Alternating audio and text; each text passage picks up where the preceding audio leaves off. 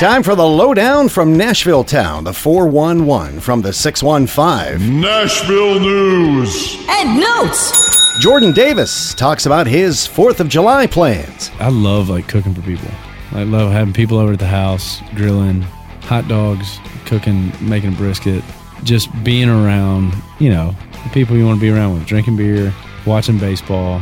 I don't know, maybe I'm just getting old, but like my idea of fun now is having people over to the house and just playing host. So, and that's exactly what we're going to do this year. Have some friends and family over and hang out with the kids, let them run around the sprinklers, and cook a bunch of food. Well, Mrs. Gator and I will be going to a family picnic, and I'll get to play with my great nephews. They're five and two, and they're so much fun. I can't wait.